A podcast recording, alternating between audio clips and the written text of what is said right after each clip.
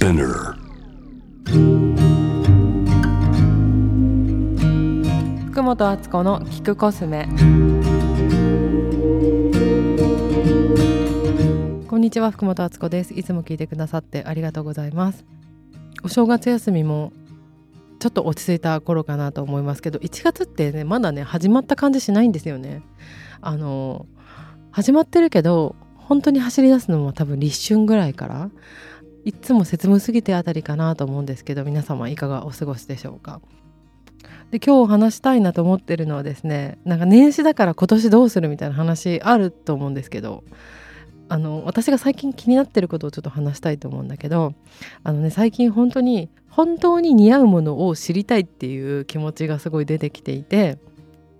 年末だったからまあ普段のお仕事でもそうなんですけど人が写真撮ってくれたりとか自分のことを客観的にする見る機会とかがより増える時期だったじゃないですか。で私こういうお仕事をしてるからあの撮ってもらうこととかもあったり人前に出たりすることあるんだけどその時の服装のこととかってやっぱ普段オフの時ってなんか考えてない時とかあるんですけど12月にあのコスメキッチンのイベント出た時にねいつも衣装をどうしようと思っていてで大体なんかそういうイベントの時って衣装をお借りしたりとかねリースしてあの着てったりするんだけどなんかちょっといつもと違うことしてみたいなって思っていてそんな時にあの どうしようって思ってたんですけどこのラジオのディレクターさんと一緒になんかザラが六本木ヒルズにあるんですよ。であなんか洋服貸してくれるって言ってた人いたけどなんか違うことしてみたいなってちょっとほんわり思っていてちょっとザラ一緒に来てくれませんかって見に行ったらこの時期にあのザラがねキラキラのドレスをねこう出すシーズンにちょうどかぶってて私見てあこれだと思ってなんか今しかできないバカなことしたいって思ったんですよ。もう絶対いつ着るんですかって感じのあのスパンコールがついたドレス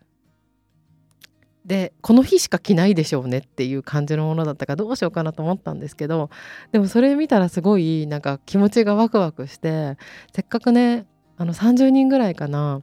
イベント来てくださる方がいるってことだったしあとコスメキッチン私14年ぐらい働いてて初めてそのイベントに呼んでくれたのは初なのかな。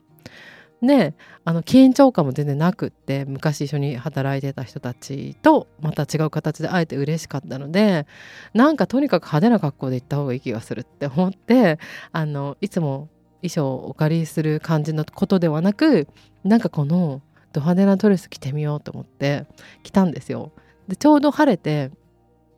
晴れた日だったんだけどスパンコールがついてるドレスだからあのよかったら私のインスタグラムにその準備の様子が出てるので見てほしいんですけど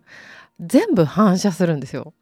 で歩くだけであのスパンコールがこうキラキラしてそこら辺の壁とかもなんか反射で光るのですごいそれが面白かったし、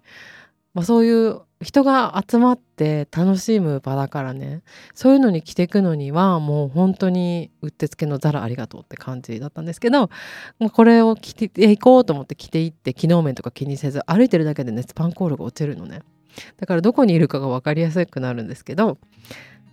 じゃあ福本敦子さんですどうぞっていう風に呼んでくれて出た時にすごいお客さんがねなんかわーって言って喜んでくれたんですよ。そのキラキラ具合に多分そういう祭りの時ってちゃんと格好も行くとこまで行った方があの中途半端じゃない方がいいからあこれにして喜んでもらえてよかったなって思ったんですけど、まあ、そんな出来事がありました。で本当になんかだんだんなんか大人になってくるとっていうか合理的になっちゃうんですよ。私結構多分性格がすごい合理的に無駄を省きたい人だから。あのこれはいるいらないっていう判断をすごい早いし普段から。合理性から考えたらもうそんなキラキラは選ばないだろうけどそういうことじゃなくてなんだろうな。楽しむこと？とか大事だよなってその機会で思い出したりとかしたの。あと全然違うラカっていう韓国のメイクの、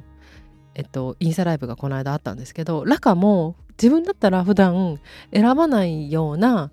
えっと、比較的新しめのブランドで韓国のビーガンコスメなんですけど今ザ流行っている流れが来ているジャンルのものですよね。で私あのそれ教えてもらって大体全部がね1,000円とかで2,000円とかで買えてカラーバリエーションもすごい多くってあの口紅のパッケージなんかもすごく可愛いんですけど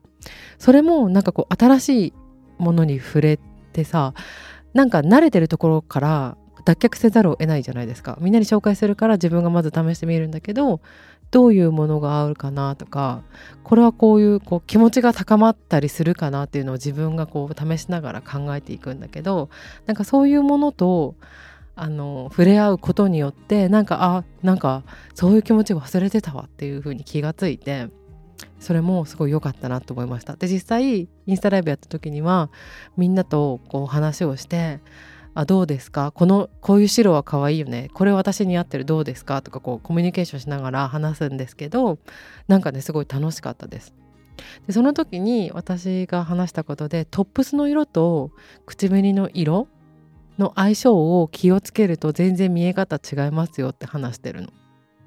で人をこうやってテーブル挟んで見た時にちょっと引いてみるとあの一番目立つのってそのトップスっていうかお洋服の色と顔だとあの、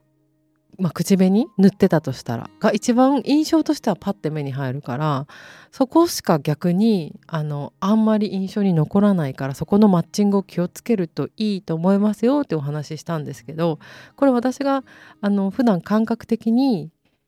考えてることをちょっと言葉にしてみたんだけどそしたらみんななんか本当だってなってくれて同じ口紅でトップスの色を変えてみるっていうデモンストレーションやったんだけど全然見え方が違ってそういうのちょっと気をつけるだけでもなんか楽しくなるんじゃないかなと思いました。あとは私が今一番気になってるのは自分の髪の毛のことなの。なんかその似合うものって基本的にはあると思うんだけど年代によっても変わるじゃないですか。で40歳ぐらいって一番その似合う似合わないが変わる年だって言われていてなんかそれを自分でも感じているんだけど、まあ、そもそものあの一番似合う髪質とかあの髪型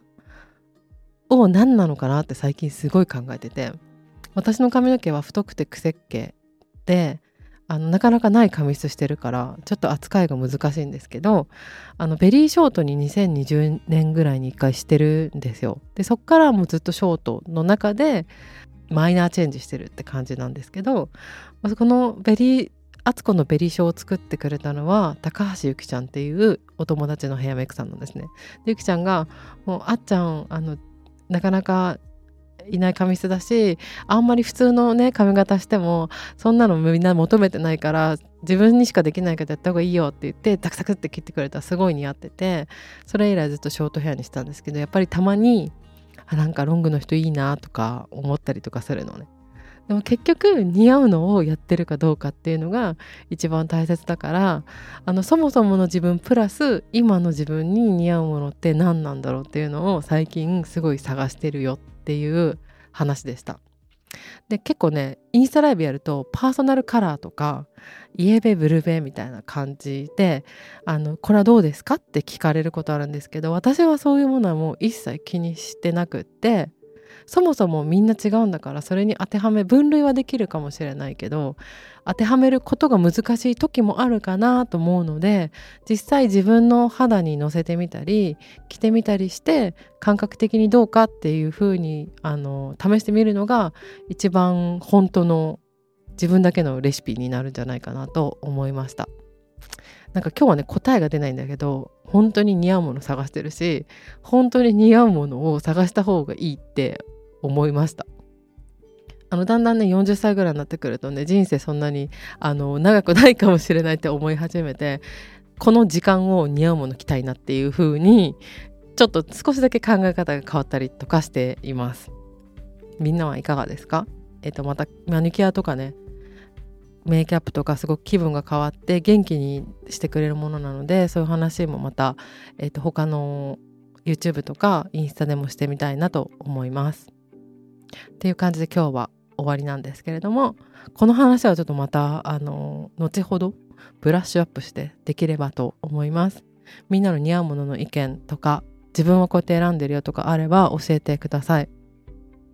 メールはキクドットコスメ26アットマーク gmail.com